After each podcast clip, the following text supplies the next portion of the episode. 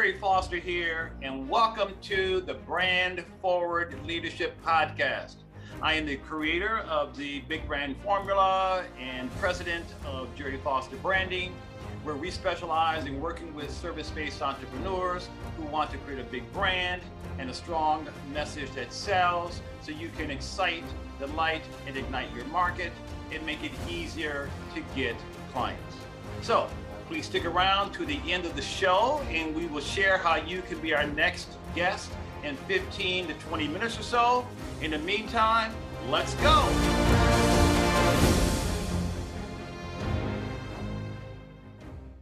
Okay, welcome everybody to the Brand Forward Leadership Podcast. I'm Gerry Foster, the big branding guy, also known as the branding evangelist.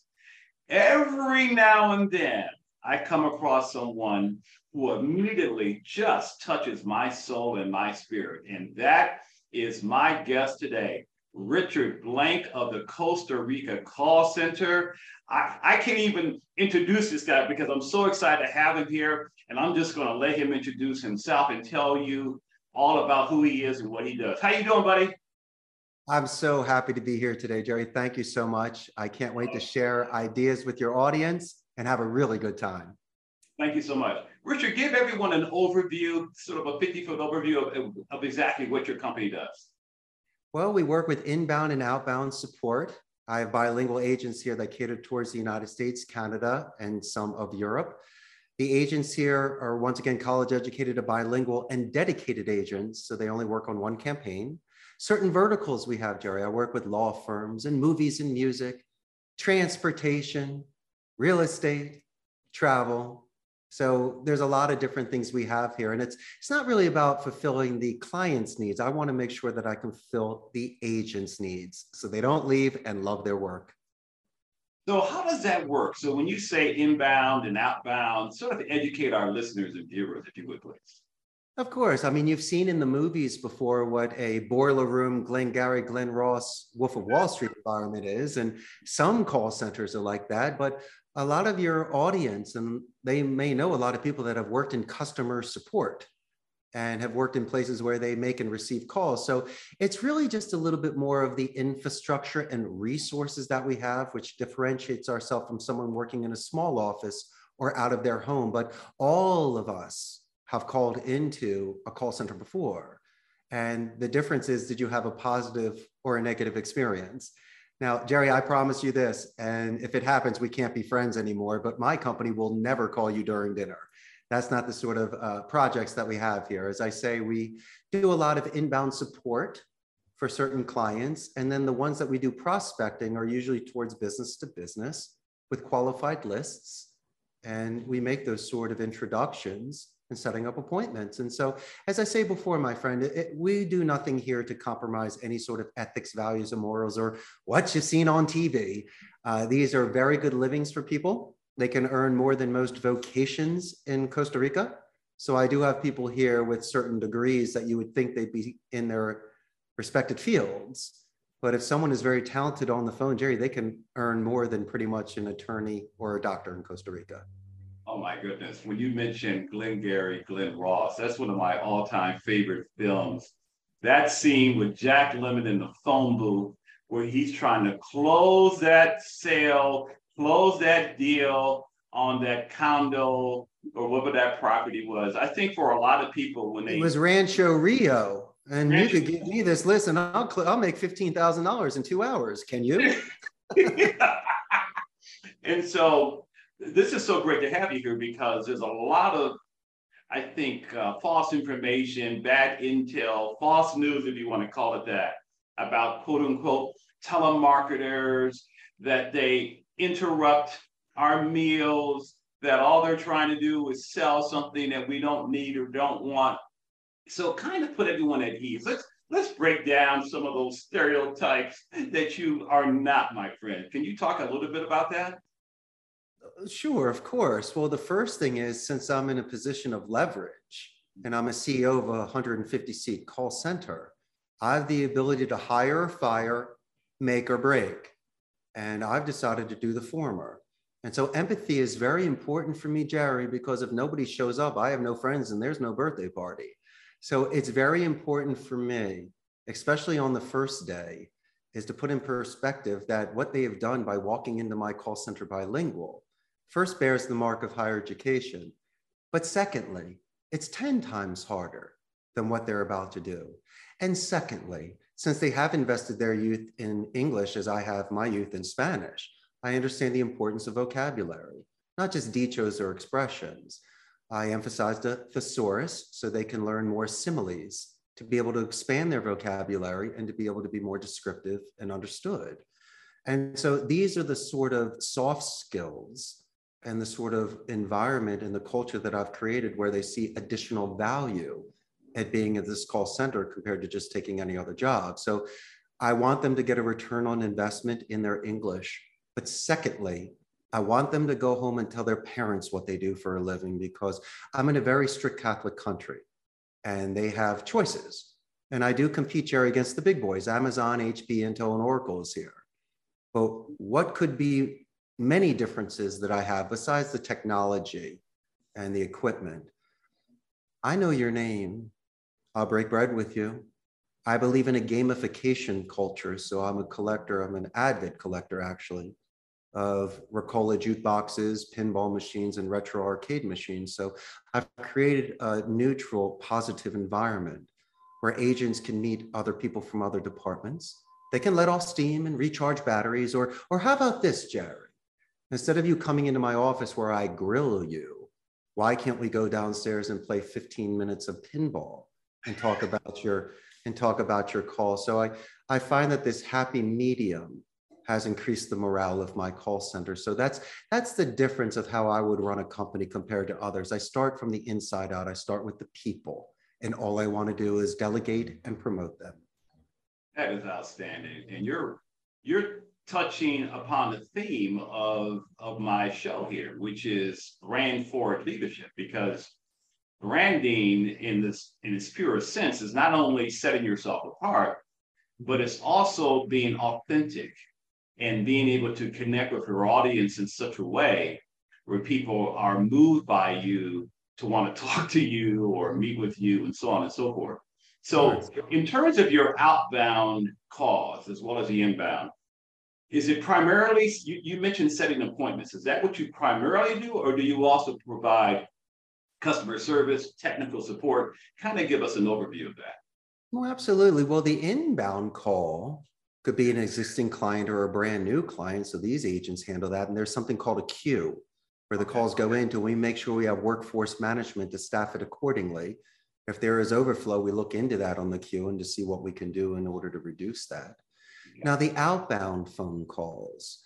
If you have a moment, I could actually walk you through the structure of how I would do a phone call, which may assist those that are trying to build their business, and I can give you through the steps if, if you give me a minute. Oh, let's play. Yeah, I like that. Okay. Thank you so much, Gerry. Well, listen, let me just rip open my oh, scalp here and I'll give you some secret sauce. All right. Listen to you. You're a branding guy. I love it. Gerry, my good man, I believe that the average attention span is 30 seconds to two minutes. So let's just use that as a base. Okay. Okay. okay. Every conversation has an introduction, a body, and conclusion. It could be a 10 minute call that way and also split up into 30 second to two minute intro, body, and conclusions. Okay, good. We have that structure. We're making an outbound phone call. I'm calling into the brand forward leadership company, right? So immediately when let me ask you a question, Gerry. Do you have any some do you have anybody that works there with you that may answer the phone or an associate or an assistant? at your company? Uh, depends on what number you're calling, but if you call my cell, you're going to get a hold of me.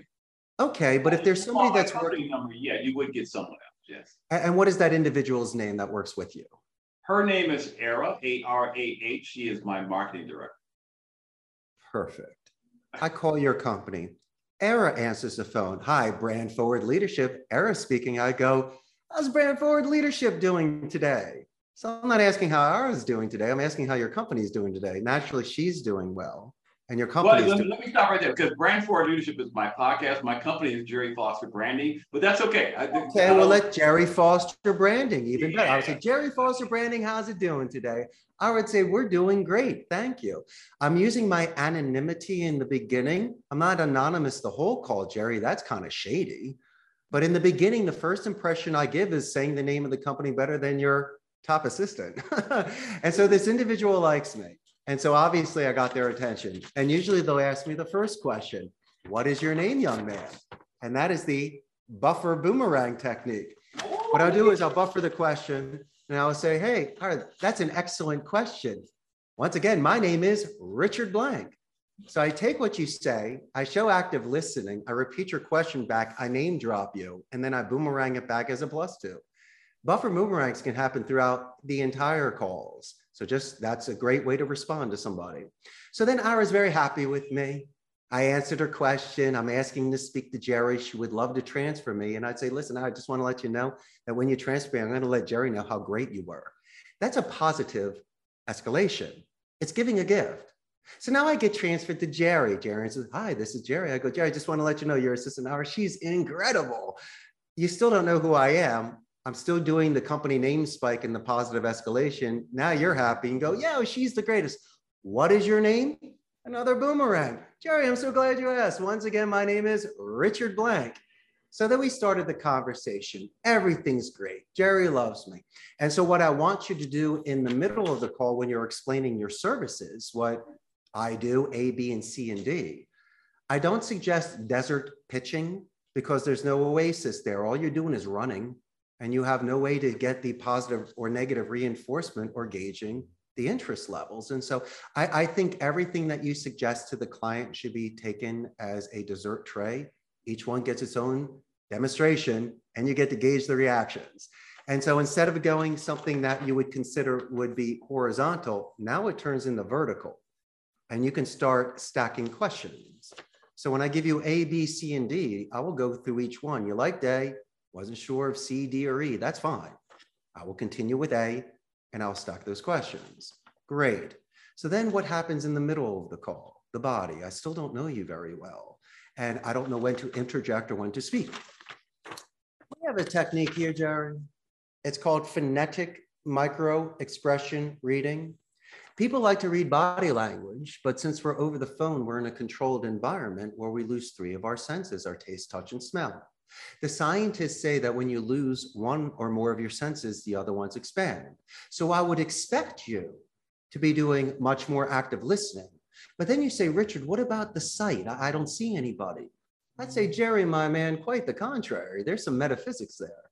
You know perfectly well that when you read a book, it's 10 times better than a movie because of your imagination.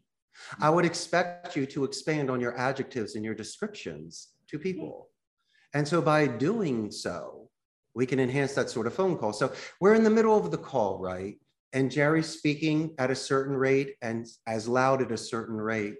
If you happen to do a spike or a dip in regards to your speed or your pitch, I may be asking you a tie down question. Does it sound good? Make sense? Or mm-hmm. possibly a clarification question. Hey, Gerry, for my clarification, was it ABC or one, two, three? These are the sort of falling on the sword soft skills to avoid any sort of rabbit holes. Show active listening, move the conversation forward. So I'm stacking, I'm microphonetic expression reading, I'm tie downing and clarifying, right? But what happens in the middle of the call when there's a dog, uh, a, dog barking? We do these Zoom calls, people are working from home. What I would do is inadvertently and passive aggressively say, Hey, Gerry, I love dogs, right? And you're like, Yeah, the dog's barking and killing the call. I would follow it up by saying, Yo, Gerry, what is the name of your dog? And you would say, Fluffy. Great. Why don't you put Fluffy outside? I, I can wait. Take your time. So then Gerry comes back, right? Fluffy's outside. And instead of anchoring in my pitching and positive escalations and closing you, no, that's the moment I take a couple extra minutes to talk about your dog and I anchor in there. And, and that's usually when the client will say, uh, Excuse me, young man, what was your name again? Gerry, I'm so glad you asked. Once again, my name is Richard Blank. And now you're name dropping me the rest of the call. And so that's the connection we have. And, and now, Gerry, we're in the conclusion of the call, right? And after I gave you the list of stuff and I say, I'm sure you like at least one, you know, and you like the one and we stacked it. Now we're at the end of the call. I'll recap what we spoke about. Remember, Gerry, you liked A. What about B, C, or D? Oh, I like D. I just raked you again. And since you have me on the phone, why don't you ask me a couple more questions? It's just a double check. but I'm still not done. I like to review your information with military alphabet. Why? Because it's the cleanest form.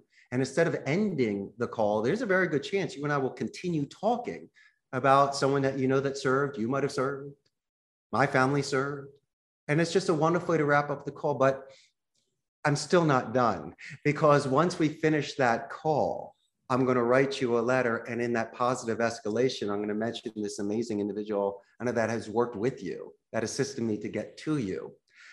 And I'm still not done because when I call you back again, the Richard Circle is I'm going to be speaking to this associate of yours for the second time. And they're going to tell me, Richard, in 10 years, no one has ever written about me like mm-hmm. that.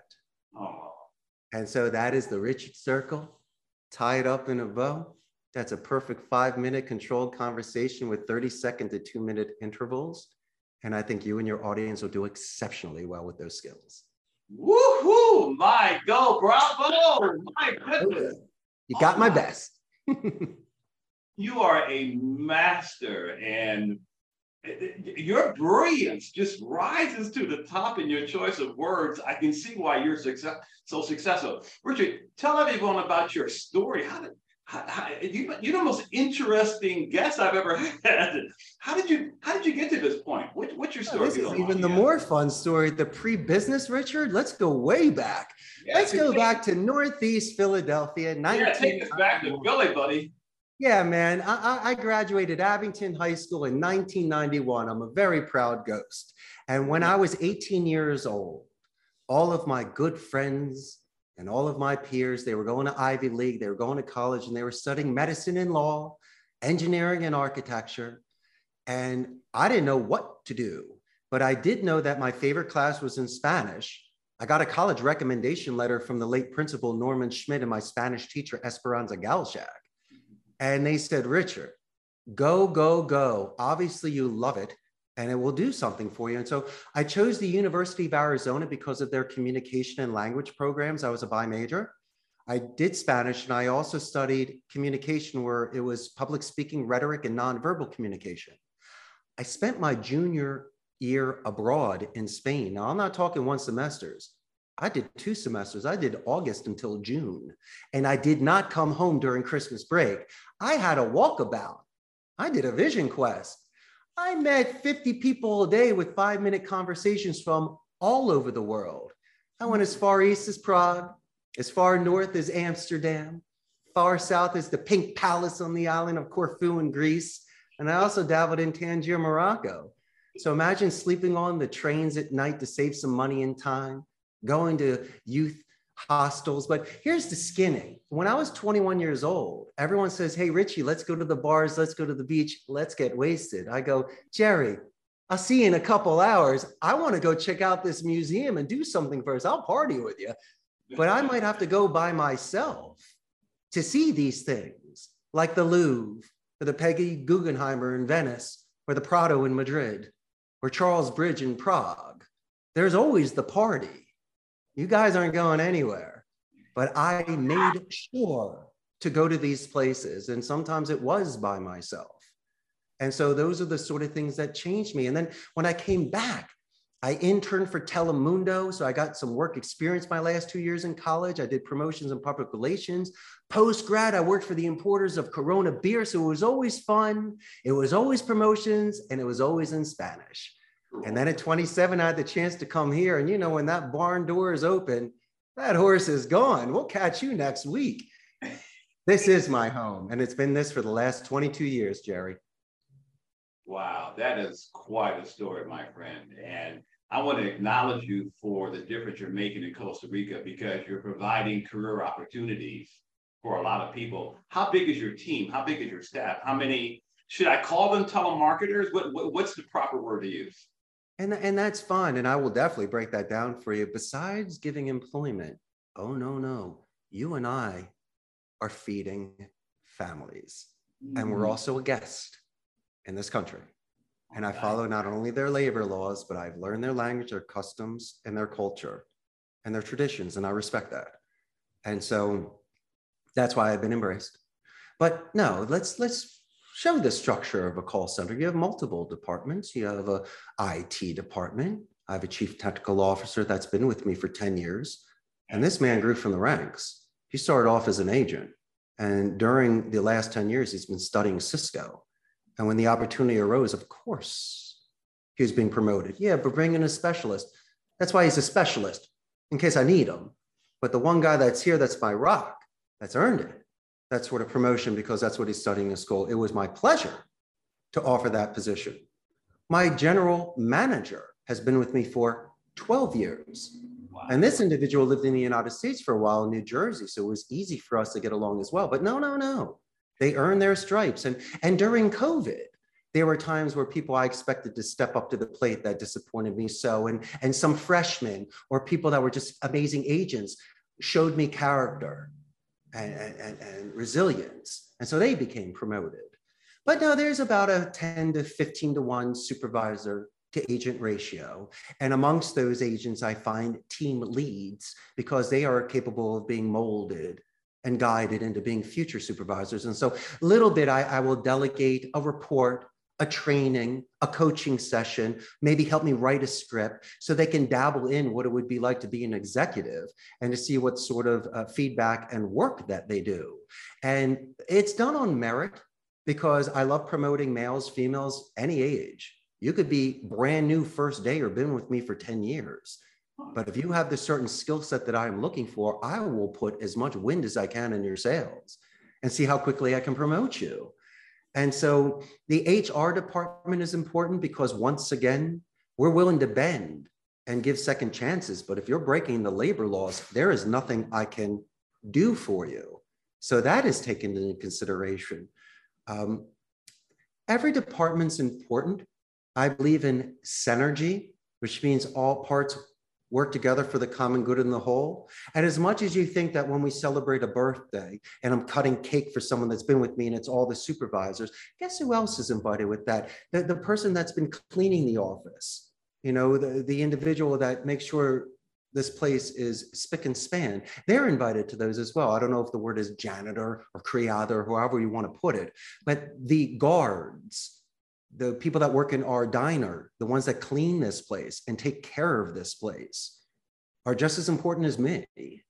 And so when we break bread together, it's not about uh, seniority levels and titles.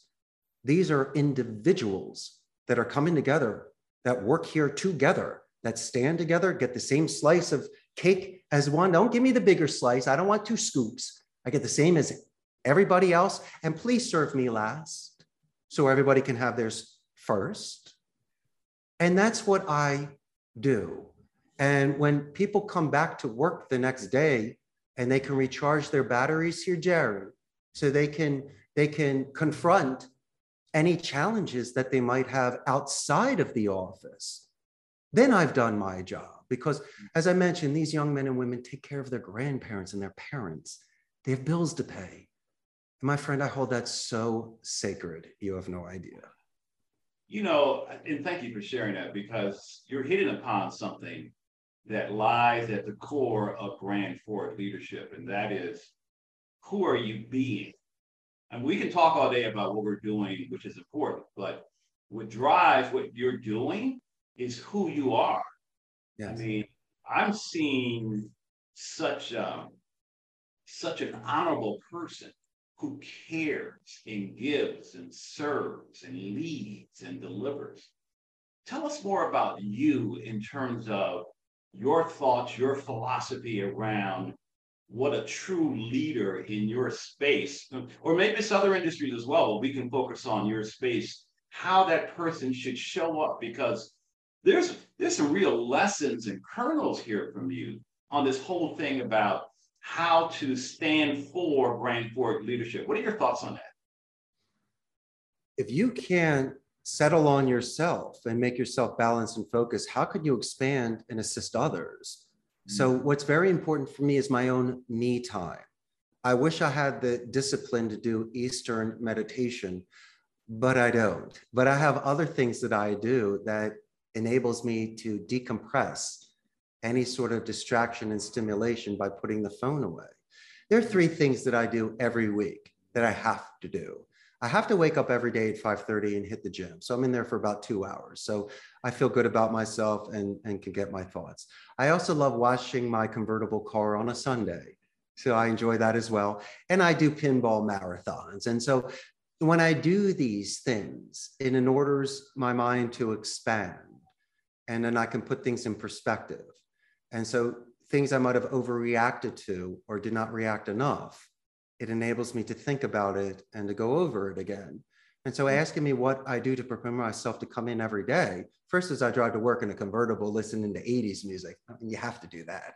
But um, I come here at the ready because my roots and my branches are stable. So mm. as long as I'm cool and I have my center, I can once again extend that sort of attention and energy to others. But I am human. There are certain days where, you know, uh, there are things back 3,000 miles away at home that I can't get to immediately. And so that are things that I think about. But also at my age right now, I, I do realize, Gerry, that I do have responsibilities here. And it's not just about me. And so I am capable of balancing the two. And I have some wonderful people here, not just supervisors, but agents, but everybody that I can take a second, sit down with, and just chit chat. And it doesn't have to be personal, but just by me venting or listening to what they do, it enables me to recharge my batteries. There's only so much I can give out. In fact, I'm going to have to eat two lunches, Gerry, to get this energy back from this podcast interview we're doing today. So you kind of see my energy level, and sometimes I need to get it back. And so maybe I'm cashing in. Gerry, my man, maybe I'm cashing in on all those 10 times I motivated you. Maybe you need to do Richard Go, Richard Go on a rainy Wednesday with me. Yeah. And that's just pretty much the relationships that we have. Mm-hmm. I love it. And you have, without a doubt, created what I'll call a, a leadership brand from the standpoint of that you are showing how to be the leading brand in your space, without a doubt. I mean, that's right. There's there's much there's much genius and wisdom to glean from you. But I'm curious though, tell our viewers and listeners about maybe the three most valuable lessons that you have learned since creating your business 22 years ago. It could be the, the bad breaks, the setbacks, it could be the speed bumps, the hiccups, whatever, whatever that is for you that you feel could really help those who are tuning in how to be a leadership brand like you. I'll give you three answers the client, the agent, and myself. How does that sound? Okay, okay, go ahead. I would prefer if the client called me that they'd first judge me on merit, not price. I could recommend 10 places to do it half my price. That's number one. I want them to follow the labor laws because we do things ethically here. And this yeah. is the way that I was raised by my grandparents. So there's no wiggle room on something like that. Right. And then I would like for them to have realistic expectations and to go over real metrics because as much as you want to reverse psychology and motivate me. I'm also an expert in the call center industry. So oh. if you give me certain sort of numbers and metrics and expect me to make 20 calls an hour when there's an average five minute talk time on 12 calls, it's not going to happen. I can't increase time. But on the flip side, and I hate to do this, but sometimes, Gerry, I got to take them to school. I'll start asking them questions to see if they qualify. And when I compare apples with my infrastructure and resources, and my experience, it's more of a consulting call on my end than a sales call on their end. And I usually gain the business from an educated point of view. Being forthright, I will lose some business in regards to budget because people go offshore to India and the Philippines. So that's what I had to learn with my clients. As much as I want to grow and earn the business, I also turn down twice as much than I accept because I'm very selective of the campaigns that come in here, not for the client, I can fulfill any need. It's really for the agent because if they're not satisfied, they're going to quit. That's number mm-hmm. one. Now, on the agent side, what I had to learn, and, and, and this is more of a, a cross cultural sort of thing. I can easily express myself, and so can they in English and Spanish. But let's just say, my man, there's a code red something where it's not even on the phone, something's happening off the phone at home or in their lives that are really becoming a train wreck. First, we don't cause a scene on the floor. Second is I'll bring them into an office. I will let them explain themselves in Spanish and then do it in English so they can do native tongue, home court, away court. Then I get to English and Spanish back so we can crisscross the 95% similar, 5% potential misunderstood. Right? So now we're super good to go. If it's super, super code red, I bring in my floor manager to speak for me, you know, because it's their native tongue. So I just want to make sure that A, everyone calms down. Because if you've been with me for years, I am not going to let you do pull Gerry Maguire and just quit. I'm going to fight for this individual. And I will also, and this is a cross cultural thing as well, I'm going to put some Philly guilt on you. I'm going to let you know, hey, Jerry, you know you're better than this. Last week you ripped five in a row. What's going on today? And you're also out of character. Where's Mr. Smiling? How come you didn't say good morning to me when you passed me in the game room when I'm playing pinball? What's going on today? And so I will hopefully be able to readjust them and work with them. And so that was one of the things in the beginning where if I felt like I could do some Philly thing on them or possibly understand where they were coming from because they were speaking it in English, that's a huge misinterpretation. I have to give them the benefit of the doubt to speak exactly how they feel most comfortable. And then finally, for myself, expectations. Fortune favors the brave. I'm more disappointed than I am angry. Why? Natural attrition. Yeah. Amazon, HP, Intel, and Oracle are here. Gerry, I will lose people because of schedule, closer to their home, their boyfriend or girlfriend is working there. I don't know. You got 10,000 agents compared to my 150. So there's a lot of flexibility there. And so you'll never get somebody leaving because I defaced you on the floor, embarrassed you, did not prepare you, nor pay you. But this is this is what hurts. And, I, and it's okay if you want to move on, expand, because while you're with me, my goal is to give you self-reliance and self-confidence so you can be better. My, my ultimate goal is to be less boss you have. But, but working with me with these skills, if you have a chance to make more money and grow at some huge company or, or just have something you studied in college you can move on from, that's my pleasure. As other bosses I've had in the past put wind in my sails to get me here today. As I mentioned, Telemundo, they were incredibly influential in me in college.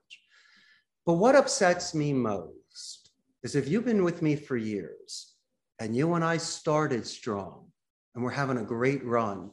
All of a sudden, I don't get a two weeks notice, which is a surprise to my client. I got to find somebody quick. You could have at least walked into my office and said, Richard, just want to let you know this has been wonderful. I appreciate everything. I don't need for you to kiss my butt. I didn't ask for that or a swan song, but my goodness gracious, after 12 pizzas, me promoting you, training you, you just can't even say goodbye.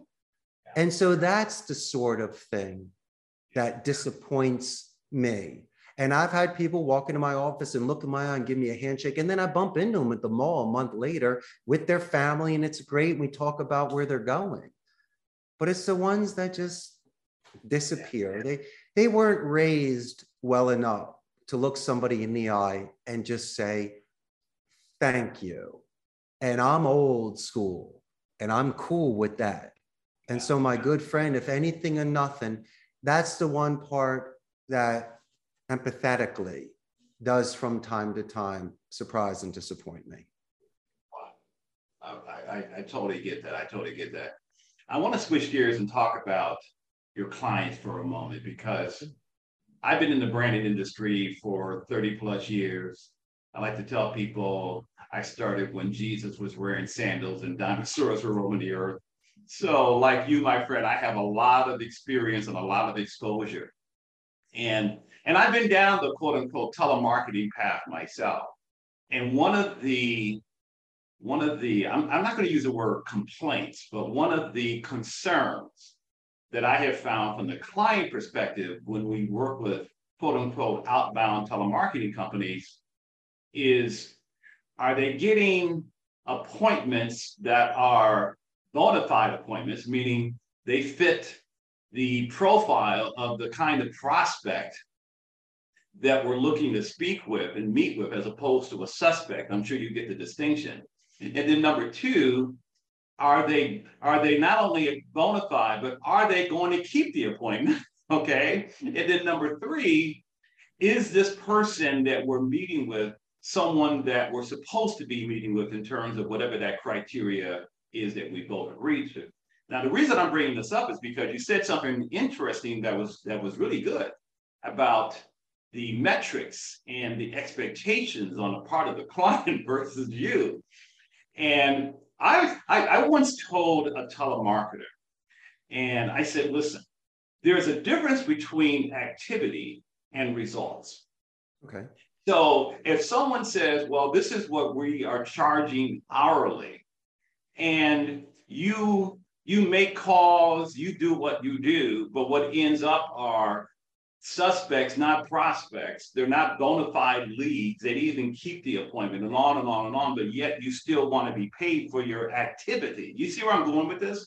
And so Absolutely. I'm wondering, how do you balance this? Because you are a, a high level brand. I see that. You're, you're about quality. And so you've got these agents that are working for you, and you've got the client, you've got, you know, you've got to bring those two worlds together. Give me your thoughts about that, please. Perfect. I think I got all of your answers up here, so I'm going to go through one by one. Let's start with the last one you did. We have a you can handle you can handle we have a dedicated hourly center, so I don't do a blended mix pay per call, pay per minute, or pay per conversion or paper okay. performance.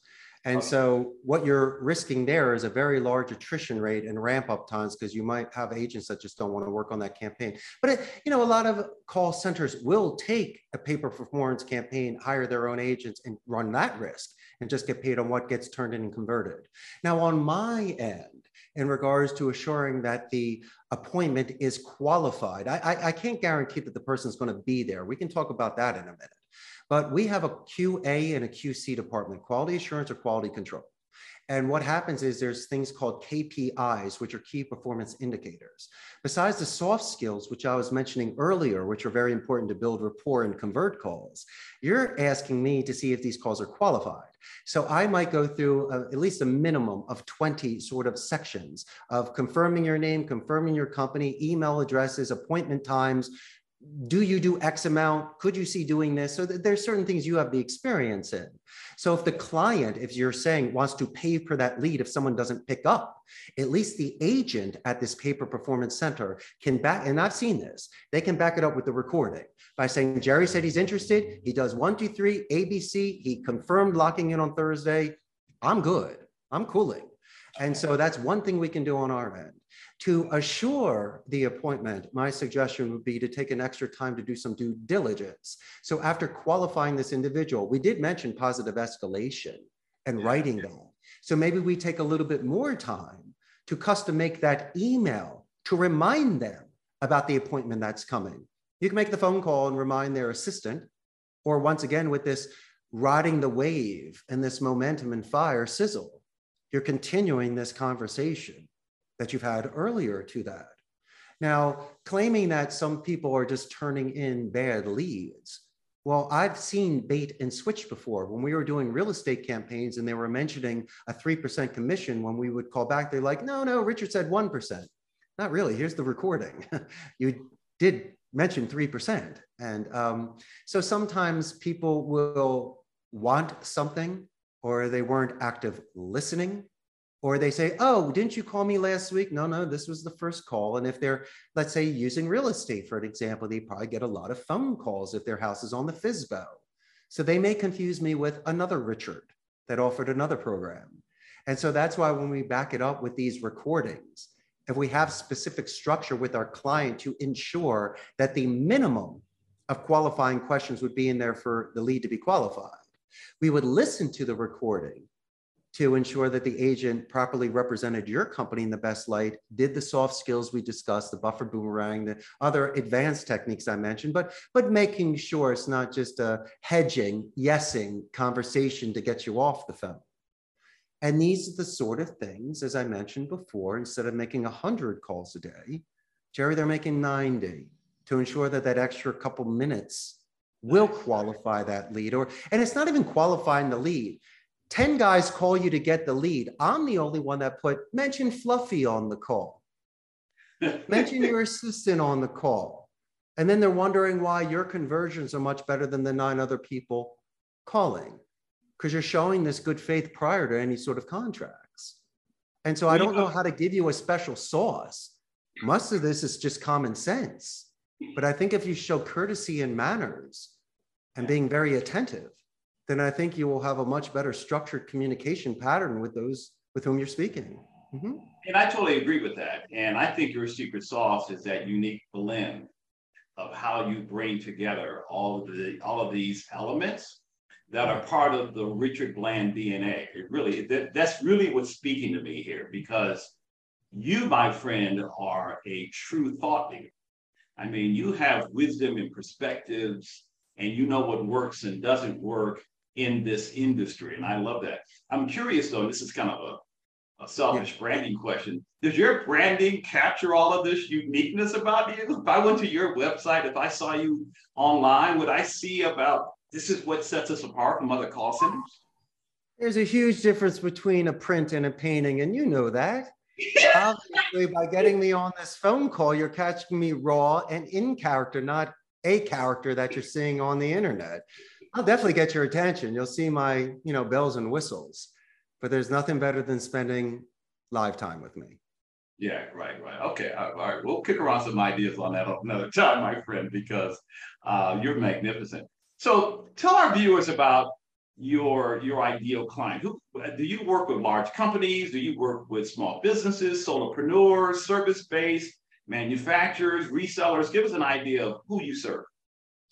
Well, as I mentioned before, it's certain sort of campaigns that I know I can fulfill needs, but my ideal client is someone that calls me. That's amazing that they found ah. interest.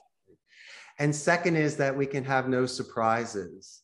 So we can share our thoughts and everybody can leave something on the table. Yeah. And that they take the time to meet my executive staff from floor manager, HR director, and CTO and I don't want them writing me in bold cap or in red. And I don't want them thinking that by dropping F bombs or by doing something that may work in your office will work in mine. Gotcha. And I've had to make suggestions, and only a few times I've had to end campaigns. And it's not like I needed the money. I'm doing just fine. I, I could lose a campaign and it's not going to turn my lights off. But there might have been a certain tone that was done with either an agent, a supervisor. Myself, I can handle it. You can do whatever you want with me as long as you know you really don't cross a certain line. But if you show somebody some sort of either, and it's not disrespect, we we we have bone as well. We can handle shots. But if I know long term that this is going to be an issue, or little by little you're picking away at the labor law, or your attrition rate is because of you, not mm-hmm. because of me. You yelled at them, you cursed at them. You didn't, you didn't take a walk with them. You haven't even eaten pizza with them. And all of a sudden you're telling them this? No. And so it's very important for me to be on certain onboarding calls or when the client meets the agent for the first time. I don't need to be there for the next 10 years, but I represent my company. They work with me. A client's just a client. Right, and so I believe in right bus, right seat. They definitely belong on my company, but maybe this is not the right environment for them. And I don't want them to leave or get fired. And so in the beginning, I have to lay certain ground rules for the client because they've never been here. They yeah. probably don't speak Spanish. They never run a call center. And even though you got 10 seats and you're dangling it in my face and you're a closer, doesn't matter. You're not a closer at all. You're an intimidator. You're you make attrition. Mm-hmm. And I don't like salespeople. I like people that educate. And once again, if you're not humble and realizing these people work with you, not for you, then I believe that we can start strong. Once they say they work for them, and, and if he doesn't work, find me the guy next week. No, find me the guy next week. What are you psyching him out for? Why are you ruining it? So Why can't we start strong with the people? Mm-hmm. Okay, very, very good. So I just want to piggyback on something. So from a demographic standpoint, are your ideal companies of a certain size? Are they in English speaking companies? Are they manufacturing companies, service companies? You sure I'm it could be anything. I just don't like to take very high tech support because if I can't personally do it on the phone, it's difficult for me. And a lot of the companies do have specialists at corporate that handle those sort of accounts. What we take is usually overflow, or if they're downsizing in the States because of the real estate that's one thing. Or if it's a brand new company that is scaling, but they just don't have the infrastructure to do it. And you were mentioning earlier, my friend, that in the United States, it's difficult to find people. Now, it depends on the vocation. A lot of people in the United States see call centers as a transitional type of job, while in Costa Rica, it's a second language, so there's that stimulation. But I did mention it's very lucrative. So somebody here can earn exceptionally well working at a call center. Mm-hmm. I, I like it. So do you, do you use social media for lead generation or, I mean, I do. You, okay. I'm, okay. I'm quite heavy, especially with nearshore Central America telemarketing call center. I pop up. I'm very good that way.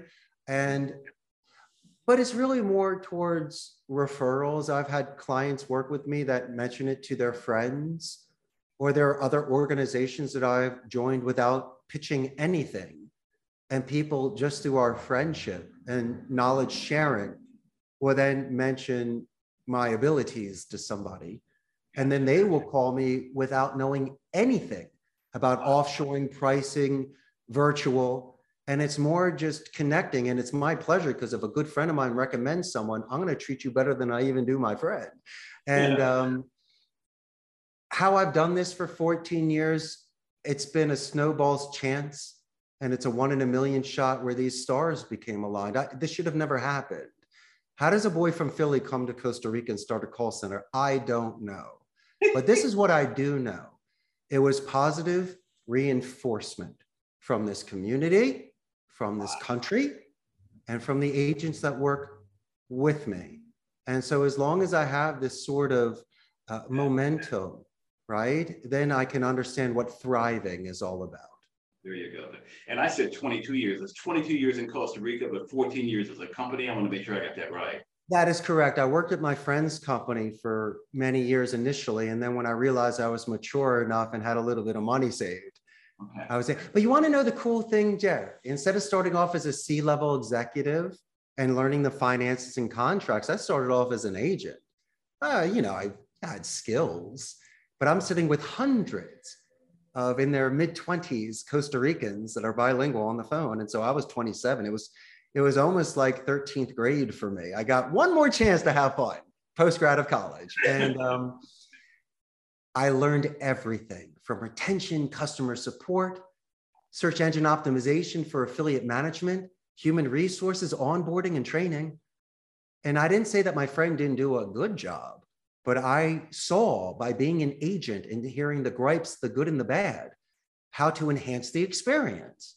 And so by taking that one in a million opportunity, obviously, this was something I had to throw my hat in the ring and try. And, and I started by, I know what you're thinking. Oh no, I started by renting a seat. It was like a glorified internet cafe. And so for a couple hundred bucks a month, I was renting a turnkey station in a big room where I had no privacy and I was just ramping up seats. And then when I started getting about three or four dozen, I realized it didn't make financial sense to pay that sort of money, you know, thousands of dollars a month when I could rent my space, buy the equipment, and build. And so after two years of doing that, I saved enough money to rent a space, put in 150 seats, mm-hmm. and build out a server room. And then six years later, of those margins enabled me to build out a three floor building for 300 seats. So, as much as I wanted to tell you about taking loans and mortgages and partners, I did it old school grandma way. I did it with cash. Because yeah, if you don't have it, then you don't do it. But it's not about the forward motion. What happened in 2010, and this is one of the bad things I did in business, was put all of my eggs in one basket. I went from 90 seats to four. I built it back up, obviously, but this is the one thing I did do I had enough acorns to last that winter. So I saved more than enough money to weather that storm. I didn't have to beg, borrow, or steal. And I realized that that's part of business, the ups and the downs. And one of them is to buy to be financially stable. So I don't walk the rows yelling at people. If you take the account away, I can't pay my lights. Who wants to live like that? And so it might not be as flashy as you want it to be or risk taking as you want it to be, but I was just double and tripling down on my business and slow and steady. And, and that's why, my friend, you see the bricks behind me. There's also, you know, spiritual bricks that gave me a personal, financial, and business culture foundation in order for me to compete in such a competitive industry for so long. Oh, yeah. We could have a whole conversation just on that path. we got to have a part two one day, Gerry, when you come and visit me. I, I tell you, my goodness. I mean, I, am almost breathless here because you have such depth in, in this capacity of entrepreneurship and leadership. And I just, I just again want to applaud you and acknowledge you for who you are and the stand that you are for the people in Costa Rica. I mean, you are such a, a blessing to that community, and I'm and I'm sure they all realize it as well. They do, Gerry, and I appreciate that. But let me throw a compliment back at you for your brand forward leadership. I first, you're like the nicest guy. That's number one. So I wanted to watch your show. You're so entertaining. I could sit through the show. and it motivated me enough, 3,000 miles away, to write you.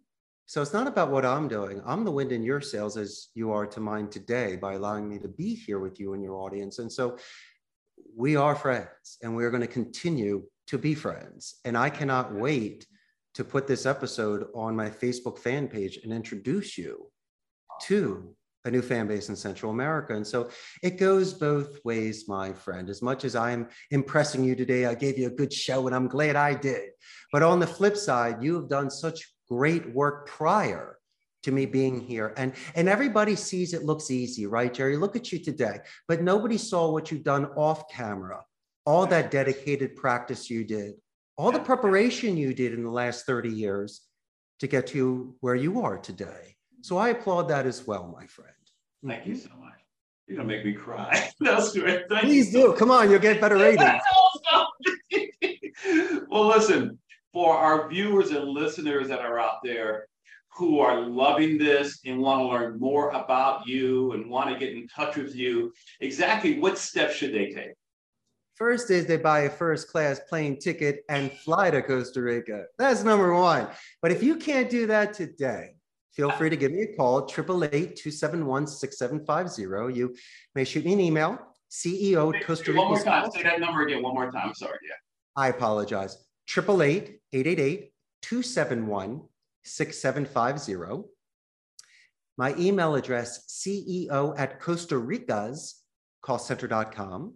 And, and Gerry, if I may make a suggestion, and you will be there very soon when this goes live, that I have a Facebook fan page, Costa Rica's Call Center, about 97,000 local Costa Rican Ticos. It will give you a pulse on the business process outsourcing industry in Costa Rica, our, our democratic society, no standing army, 95% literacy rate, infrastructure. And so that's why we're a powerhouse in the BPO industry. And so not only will you see what's happening here with the call centers, you also see what's going on after hours, and we're so much fun. And so please take a look at that page. And when Gerry's there, make sure to like it as well, so everybody see he's the man. And um, and that's it, my friend. Now, can they find you on social media anywhere? Facebook, LinkedIn, blah blah blah. If you put in the number one telemarketing trainer, you'll find me. No, I'm like but if, uh, if you go to Costa Rica call center, telemarketing Costa Rica, anything that is revolving around my industry, or even pinball machines, Costa Rica, you will find me because I'm very big in gamification. It's imperative that the agents play the games here and make friends.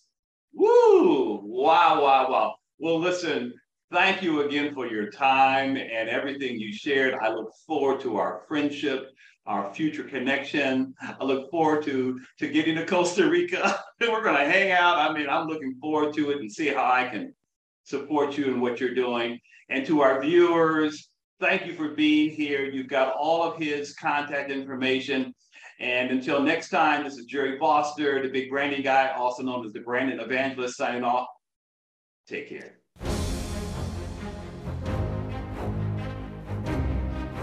Foster here. Thank you so much for listening to my Brand Forward Leadership podcast.